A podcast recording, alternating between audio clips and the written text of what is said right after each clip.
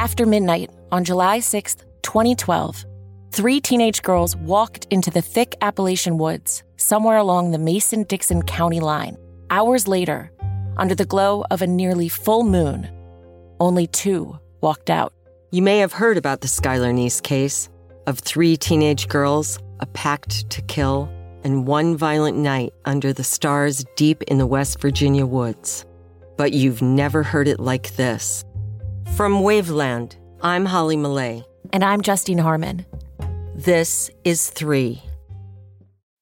As a professional welder, Shayna Ford uses Forge FX to practice over and over, which helps her improve her skills. The more muscle memory that you have, the smoother your weld is. Learn more at meta.com slash metaverse impact. Every day, our world gets a little more connected, but a little further apart. But then, there are moments that remind us to be more human. Thank you for calling Amica Insurance. Hey, uh, I was just in an accident. Don't worry, we'll get you taken care of. At Amica, we understand that looking out for each other isn't new or groundbreaking. It's human. Amica, empathy is our best policy. In the United States, 4,400 people die nameless every year. 4,400. And that's just in the US. The worldwide number is much larger. Sometimes it takes a few months or years, but more often than not, identities fall into place. Fingerprints match, dental records are found, friends and loved ones come forward. But every once in a while, this doesn't happen. There are no prints, no records, no trace of a life lived. The body of one man in Australia who's become known as the Somerton Man has gone unidentified for over 60 years. To this day, no one knows who he is or how he died. The only clue left behind was a small piece of paper in his pocket with a Persian phrase Tamam shud. It is finished.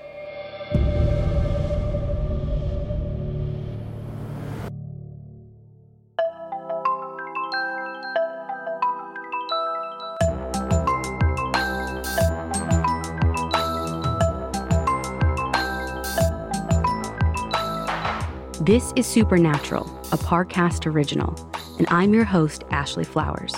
Every Wednesday, I'll be taking a deep dive into a real unexplained occurrence to try and figure out the truth. This week, we're looking at the mystery of the Somerton Man. You can find all episodes of Supernatural with Ashley Flowers and all other Parcast originals for free on Spotify. And if you like what you're hearing, reach out on Facebook and Instagram at Parcast and Twitter at Parcast Network.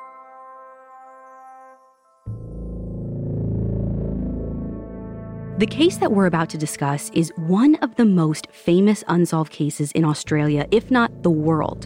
No matter how close you think you get to solving it, whatever theory you come up with, it just falls apart. Nothing adds up. To search for an answer, we're going to take this case apart, comb through every theory, and turn over the evidence because Somerton Man deserves to be known by a name. It's November 30th, 1948, a beautiful summer night in Somerton Park, a suburb of Adelaide, South Australia. Just after 7 o'clock, John Lyons and his wife are taking a walk on the beach when something catches their eye. It's a middle aged man, and he's in a suit and tie, laying on the sand with his legs crossed at the ankles. His head and shoulders are propped up against the seawall behind him. All in all, it doesn't look super comfortable, but he seems content to stare out at the water, oblivious to everything around him. The man lifts his right arm once to the sky and lets it drop to his side. John figures, well, he's probably drunk, and he kind of jokes to his wife that he should call the police, but they don't. This wouldn't be the first time someone went to the beach to sleep it off. The next morning, John's walking up the beach after taking a swim. He sees two men on horseback peering at something on the ground. It's the man that he saw the night before, except now he's dead. John calls the police. A man named Constable John Moss shows up, and the first thing he does is look for an ID. But the man has none on him no wallet, no money, nothing. Now, this isn't so strange in 1948. People were moving to Australia in droves after World War II looking to start over or to become anonymous for a while. Constable Moss is more puzzled by the cause of death. There's not a mark on the body, and there's no sign of sickness. But the man looks no older than 45. The odds that he just died of natural causes are low. Something doesn't add up here. A quick inventory of the man's property yields nothing. There's a half smoked cigarette on his collar and another one underneath his head. Inside his pockets are a couple of combs, an unused train ticket to another beach, a box of matches, and a pack of cigarettes. But the brand inside is different than what it says on the box. The man seems to have taken good care of his appearance. A small hole in his pocket has been repaired with a waxed orange thread. His shoes are also meticulously polished, but the tags on all of his clothing have all been ripped out.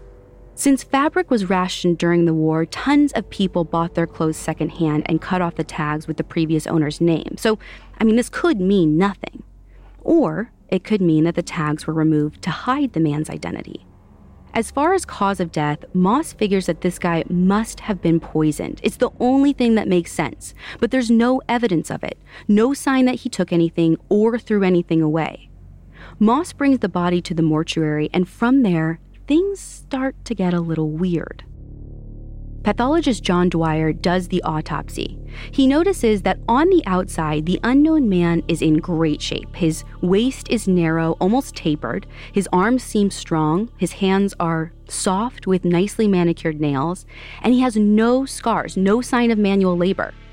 But inside, he is a mess.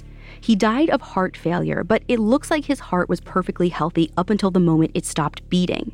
His spleen is three times the normal size, and his stomach and liver are full of blood. The spleen is most likely the sign of a pre existing illness, but the bloody stomach and liver, that's a sign of poison. Dwyer removes all of the organs and turns them in for testing. The chemist Robert Cohen tests them for all the usual suspects cyanides, barbiturates, carbolic acid, but everything comes back negative. There's no trace of anything that could have killed him. Dwyer is stunned. There had to have been some poison. The man's heart was paralyzed and it couldn't have happened all by itself. But with no evidence, Dwyer has to leave the cause of death blank. Now, he also notices a few other odd things. They don't have any direct bearings on how he died, but since they know so little about him, no details are too small to ignore. The man has very athletic legs. His calves are muscular and pronounced, and his feet look like he spent a lot of time in pointed or high heeled shoes. He's also missing certain teeth, most importantly, his lateral incisors. They don't seem to have been removed, they were just never there in the first place. Also, the hollow in the upper part of his ear is larger than the bottom hollow, which is the opposite of how it is for most people. Now, the police don't really know what to do with this information. They don't even know what they're investigating at this point. They assume it was a suicide by poison since there's no real sign of foul play. But as for identifying the man, any and all leads are drying up fast. By Saturday, December 4th, they've sent his fingerprints along to the Central Fingerprint Bureau in Sydney because they didn't find any match in the Adelaide Bureau. Then they publish the man's picture in the newspaper.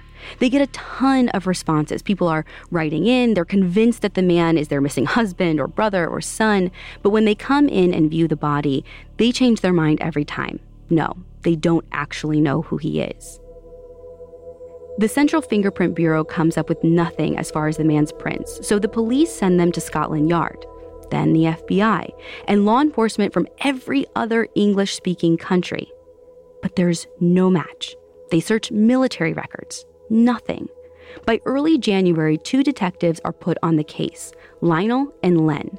They figure this man must have had a suitcase with him at some point since they've determined that he didn't live in Adelaide.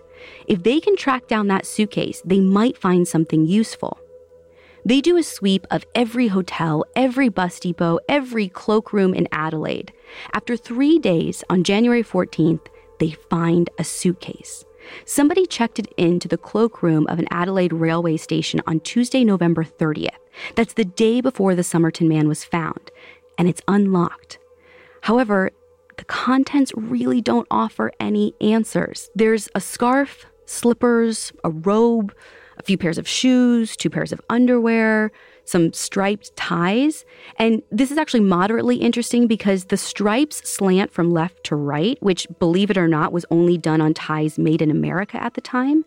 Now, a few of the items, particularly a laundry bag, a tie, and a vest, have the name Keen on them. This seems like it should have been a big lead, but they figure that the name Keene probably doesn't belong to him. Remember, all the tags had been cut off of his clothes that he was wearing, so they assume that he was buying everything secondhand. Or, more ominously, whoever had removed all those tags had left these intact as a red herring for investigators. Apart from the name, nothing really gives a clue to his identity.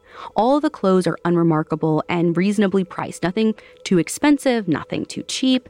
It's almost as if everything in the case was chosen for one reason to escape notice. If that was the Somerton man's intention, I mean, it worked. Nobody at the train station remembers seeing him, neither does the bus driver who brought him to Somerton. After that, the investigation stalls. Months go by. In April, the head coroner finally steps in and asks an expert pathologist to re examine the body. His name is John Burton Cleland. Cleland has done 7,000 autopsies at this point, so he's about as much of an expert as they can get. He takes a look at the corpse, which is still in the morgue, and he finds a few more interesting details. There are two blades of barley grass on the man's shoe. He sees that the shoe doesn't have a manufacturer's name, which implies that they were custom made. Then, as he's examining the man's trousers, he notices something a tiny pocket sewn into the waist of his pants. And there's something inside of it. But the pocket is so small, Cleland has to use tweezers to get it out. It turns out to be a folded up piece of paper with two words printed in fancy type Tamam Shud. Those two words are from a very popular book called The Rubaiyat of Omar Khayyam. When I say popular, it's sort of understating it. Written in the 12th century by a Persian philosopher, the Rubaiyat is a long poem that tells the reader to seize the day and live life for the moment. The first English translation appeared in 1859. From there, its appeal grew and grew. In the 1940s, it became the go to gift for lovers separated by war. But the last two words of the book are a bit somber. Tamam Shud means it is finished. The paper appears to be torn out of a copy of the book, so police start looking for a copy of the same edition that has a page missing. They ask librarians and booksellers all over Australia and New Zealand, but none of them have an edition that matches this one's font. At this point, it's early June, six months since the body was found. The corpse has been embalmed and then kind of topped off with more fluid several times, but by now it's really starting to fall apart. They're going to have to bury this unnamed man. But first, police go to a taxidermist and ask him to make a plaster cast of the man's head and shoulders. They think it might be helpful in identifying him down the road. When Somerton Man is buried on June 14th of 1949, the cost is taken care of by a group of locals from the pub across the street from the mortuary. They've become attached to the corpse, who they call Jerry. But with the funeral, there's no sense of closure. The body is in the ground, but the official inquest is just starting. The head coroner, Thomas Cleland, is in charge of determining how Somerton Man died. He has his work cut out for him. Everyone who examined the body agrees that poison was the most likely culprit, but nobody can say for sure that he took any or which one he took. Almost every commonly used poison would have been detectable. Also, poison would have probably caused convulsions or vomiting, and there was no sign that any of these happened with the Somerton man. Then, a pharmacology expert takes the stand. He knows about a poison everyone else has overlooked. It's deadly, it can escape the body undetected, and it can mimic a heart attack. When we come back, we'll learn more about this theory. Welding instructor Alex DeClaire knows VR training platforms like Forge FX help students master their skills. There's a big learning curve with welding. Virtual reality simulates that exact muscle memory that they need. Learn more at meta.com slash metaverse impact. At Amica Insurance, we know it's more than just a house. It's your home, the place that's filled with memories The early days of figuring it out to the later years of still figuring it out. For the place you've put down roots, trust Amica Home Insurance. Amica, empathy is our best policy. Now let's get back to the story. During the inquest for the Somerton man's death, a pharmacology expert suggests two poisons that could have killed him digitalis and strophanthin. Both are derived from plants and both are used to treat heart problems.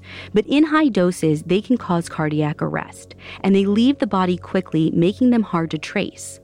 Interestingly, one of these same poisons figured into another high profile death the same year. The Assistant Secretary of the Treasury in the U.S., Harry Dexter White, died of what seemed to be a heart attack in August 1948. He died just days after he was accused of being a Soviet spy. Those accusations would eventually be proven true, and it would be proven that White's death was actually from an overdose of digitalis. So a new theory starts to develop. What if this wasn't a suicide? What if the Somerton man was a spy? Unfortunately, these questions wouldn't be answered. After three days, on June 21, 1949, the inquest ends.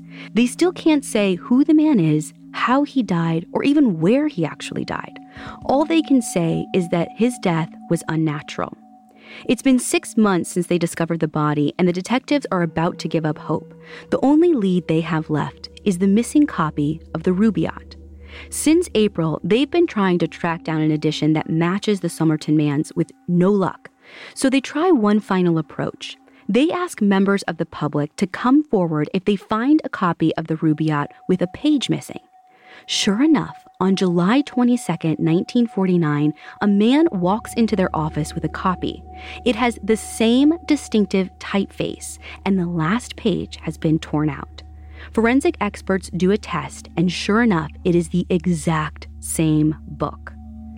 The man says that he found the book in his car months earlier, around the time the Somerton man died. He has no idea how it got in there, but he remembers that his car was parked on a busy shopping street about a 20 minute walk from where the body was found. Police examine the book and notice there's some faint marks on the back inside cover. They look like impressions made by a pen or pencil, as if someone had used the book as a solid surface to write on a sheet of paper. The marks are too faint to read, so they put the book under ultraviolet light. What they see blows them away. Someone has scribbled down four lines of letters. They aren't actual words, they look kind of like a code. And underneath these lines are two phone numbers. One is for a local bank, and the other, they learn, is for a young woman who lives about five minutes from where the body was found. Her name is Jo Thompson. She's 27 years old and she trained as a nurse in World War II. She has a three year old son and claims to be married to a man named Prosper Thompson, though police learned that they weren't actually married until a few years after this. A police officer named Errol Canny goes to interview her. He shows her a copy of the Rubaiyat and asks if she's seen it before. And she says yes. But when the conversation turns to the Somerton man, she gets a little cagey. She says she hasn't seen that particular copy before, just the book in general. Canny asks her if she's ever given a copy of it to anyone. She says yes, to a man named Alf Boxall, who she met while she was training to be a nurse in 1945. She gifted him a copy at the Clifton Gardens Hotel in Sydney right before he shipped out for war. But she hasn't seen him since then. When they ask her whether or not Alf is the man that they found at the beach, she says she can't be sure. The police get the feeling that she's not telling them the full story, so they take her to look at the plaster bust of the Somerton man. They want to see her reaction. And her reaction is practically a dead giveaway. She sees the bust then looks straight down to the floor. She looks so unwell that the taxidermist thinks she might actually faint. Again, she denies knowing the man. When they ask her if the man is Alf Boxall, she says she doesn't know. It's obvious that she knows more than she's letting on. After all, her phone number was written on the man's book and she lives five minutes from where the body was found. But, I mean, that's hardly enough evidence to arrest her. If she doesn't want to cooperate, their hands are tied. Jo asked the police not to keep a permanent record of her name and not to publish her identity. As a young mother, she doesn't want to be linked to the case. And the police agree. Her identity is kept a secret for the rest of her life. So instead, they focus on Alf Boxall, hoping that he might be a match for the Somerton man. But of course, they're wrong. Alf Boxall is still alive and well, living in Sydney, and he still has the copy of the Rubaiyat Jo gave him. So it looks like she was telling the truth after all, or at least the truth about that. But police aren't that upset by the red herring. They may not have ID'd the Somerton man, but they did learn one interesting fact about Alf Boxall. He was in intelligence during the war. They'd already begun to wonder if the Somerton man was a spy. Now, here's another man and another reader of the Rubaiyat and another friend of Jo Thompson, who may have been a spy too. That's one big coincidence. When the detectives go back to Adelaide, they're almost certain that the letters on the back of the cover of the book are some kind of cipher. They send it to Naval Intelligence in Melbourne, and they also publish the letters in the paper to see if anyone in the public may be able to break it. But after analyzing the letters, Naval Intelligence gets back to them. It isn't a code at all. None of the letters are repeated often enough to create a pattern. Their best guess is that the letters are a kind of acrostic. An acrostic is a poem where certain letters in each line spell out a word or a phrase. Like if you were to write a bunch of things on a piece of paper and then the first letter of each line spelled out the message. But as far as I can tell, they didn't find any kind of specific message. So the detectives just say, okay, and this is where the official investigation ends. No follow up, no new theories, they just give up. There is a second inquest in 1958, but it appears to mostly be a formality. No new witnesses are called and no new findings are made. For some reason, Jo and Alf Boxall aren't even brought up at all. For the next 40 years or so, the case just languishes. By then, the most popular theory is that the Somerton man was a Russian or British spy. There is some evidence to support this. There's the nondescript nature of the man's clothes and belongings, the effort he made to stay anonymous. I mean, the rare type of poison that he may have died from, which another spy was poisoned with that same year.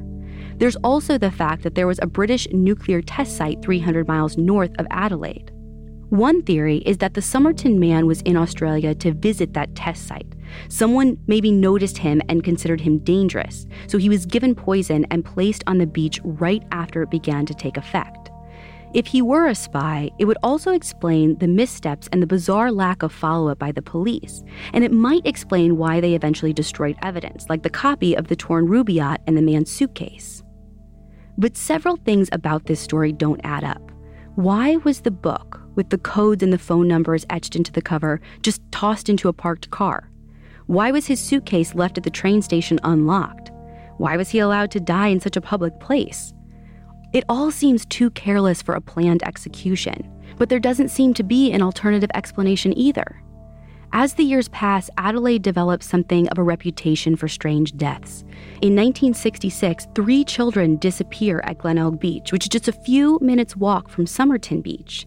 There's a string of unsolved murders of young men in the 70s and 80s, and there's another set of serial killings in the early 2000s that go unsolved.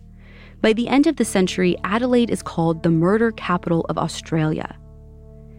It's around this time that two men decide to look into the Somerton man case for themselves. One is an electrical engineering professor, the other, a retired homicide detective. Both of them feel that this case hinges on one person who's long been ignored Jo Thompson's son, who shares some striking similarities with the Somerton man. We'll dig more into this when we get back. Ophthalmologist Dr. Strauss has seen firsthand how the metaverse is helping surgeons practice the procedures to treat cataracts. Cataracts are the primary cause of avoidable blindness. He works with a virtual reality training platform developed by Fundamental VR and Orbis International to help surgeons develop the muscle memory they need. The result? More confident, capable surgeons. And even more importantly, patients who can see. Explore more stories like Dr. Strauss's at meta.com slash metaverse impact. At Amica Insurance, we know it's more than just a car. It's the two door coupe that was there for your first drive, the hatchback that took you cross country and back,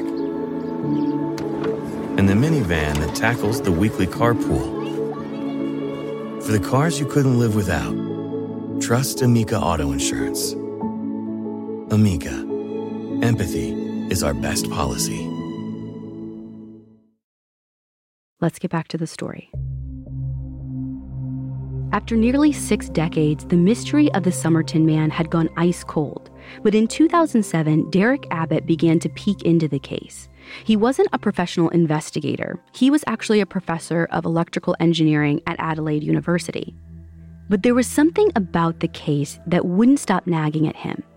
Abbott's entry point was the Cold War spy theory. He'd heard the rumor that the Rubaiyat was actually a code book for spies.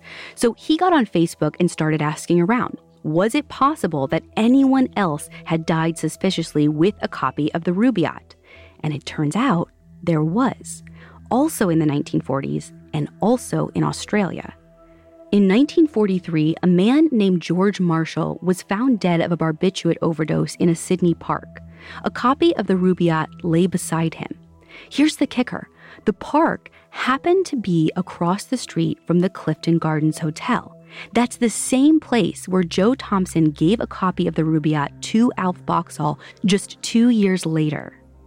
Because of these odd coincidences, Abbott began to turn his focus on this mysterious nurse. But of course, he didn't actually know who he was looking for. He didn't even know her name was Jo. The Adelaide police had made good on their promise to not reveal her identity. While Abbott was doing his search in 2006 or 2007, a retired detective named Gerry Feltus was trying to track the nurse down as well. It wasn't easy. All he had was the phone number written on the back cover of the book. He got a hold of a 1947 phone book and went through it, listing by listing, until he came across the number he was looking for Jo Thompson. He interviewed her twice when she was 79 years old. Each time, she refused to say whether she knew the Somerton man, and each time, Feltus felt that she was hiding something. Now, by the time Derek Abbott found out about the nurse's identity a few years later, Jo Thompson had already passed away, but he still learned what he could about Jo's life. He spoke to her friends, and it helped him develop a timeline. He learned that her son Robin, the baby that she had out of wedlock, had also recently died in 2009. And something else. Robin had been a ballet dancer. Jo had actually signed him up for lessons as a little boy. Now, this wasn't exactly common in the early 1950s, but Jo Thompson may have believed that her son would have a natural talent. Remember the Somerton man's autopsy report? High calf muscles, the tapered waist, the feet that looked as if they'd worn pointed shoes? Somerton man might have been a dancer. And here was Jo Thompson's son with the same talent. There were also physical similarities. Like Somerton Man, Robin Thompson had no lateral incisors, and the upper hollow of his ear was bigger than the bottom hollow. Abbott believed Robin Thompson was Somerton Man's son, which meant that Jo Thompson and Somerton Man had at one time enjoyed a secret affair. But in 1948, she was living with another man, Prosper Thompson, which may have led Somerton Man, her old lover, to take his life. In this theory, the Somerton man may have met Jo in Sydney when she was training as a nurse. They may have fallen in love, then they were separated, and she found out that she was pregnant. She needed someone to take care of her and the baby, and the Somerton man may not be a realistic prospect anymore. So she moves to Somerton with Prosper Thompson. But the Somerton man finds out where she lives and comes to see her. He checks his bag at the train station because he doesn't want to look desperate. He goes to her house, they maybe argue. He leaves distraught and decides to end his life. He could have brought a copy of the Rubaiyat with him, which we know Jo loved, and then he rips out the words Tamam Shud to keep his resolve, then tosses the book into an open window of a car. He takes the poison before he gets to the beach, throws away his wallet and ID, and then he lies down on the shore and dies. Abbott doesn't think the man died from poison, but from positional asphyxiation. This would happen from his head being propped against the seawall. He still wasn't sure if this theory about Robin being the Somerton man's son was correct, though. So he wrote to Robin's ex wife, Roma, and sent her a photo of the Somerton man. He asked her if she'd known any dancers who looked like him. Roma responded that yes, she did. Robin Thompson, the man that she married. In 2010, Abbott went to visit Roma in Brisbane. When he got there, he met her and Robin's daughter, Rachel. Roma introduced Abbott to Rachel, and the two went out for dinner. Then, that same night, Abbott proposed, and Rachel accepted. And can we just say this might be taking this commitment to the investigation a bit too far? Nevertheless, the two are now married with three children, and Abbott is more invested than ever in finding out the true identity of Somerton Man. Now, of course, modern DNA testing could end this mystery once and for all, but that means exhuming the body, which is a costly and complicated process. By 2019, the Attorney General of South Australia finally granted conditional approval for an exhumation, provided Abbott can come up with the money himself, which is about 20 grand in total. So far, the money hasn't materialized, but Abbott doesn't seem too worried. In the meantime, the case of the Somerton man remains unsolved. In 2013, Jo's daughter Kate told the Australian version of 60 Minutes that she believed her mother was a Russian spy. She said that her mother had a dark side and that she told her daughter she knew who the Somerton man was, but would never tell. She also hinted that the truth was known, but only by those higher than the police force. So who is right? Was it an act of murder committed by one spy upon another? Or was it simply a case of unrequited love? Perhaps the answer is both. Jo Thomson and the Somerton man may have both been spies and lived lives most of us can't relate to. But what ultimately killed him may have been something all too familiar heartbreak.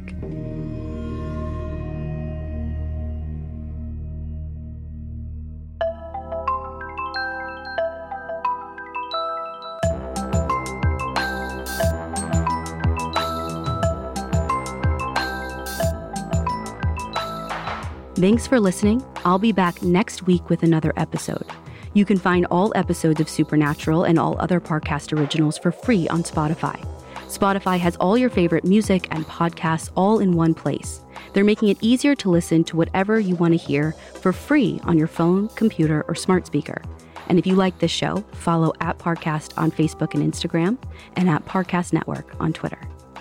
Supernatural was created by Max Cutler and stars Ashley Flowers and is a Parcast Studios original. It's executive produced by Max Cutler, sound designed by Ron Shapiro, with production assistance by Carly Madden. This episode of Supernatural was written by Joanna Philbin with writing assistance by Drew Cole. To hear more stories hosted by me, check out Crime Junkie and all AudioChuck originals. Chapter 1 Wayfair welcomes you to the neighborhood. Our hero, Tituss Burgess, ambled down the stylish street of an enchanting utopia. A woman waved from a chic lounger. Welcome to the neighborhood, she said, where Wayfair helps everyone create a home they love. Tituss stared in awe. Bohemian Boulevard, Trendsetter Terrace, Mid Century Circle. Tituss, hmm? you're reading the Wayfair catalog. Oh, you'll love Chapter 2. Wayfair's fast and free shipping saves a potluck. Wayfair, every style, every home. At Amica Insurance, we know it's more than just a car. It's the two door coupe that was there for your first drive, the hatchback that took you cross country and back, and the minivan that tackles the weekly carpool. For the cars you couldn't live without, trust Amica Auto Insurance. Amica, empathy is our best policy.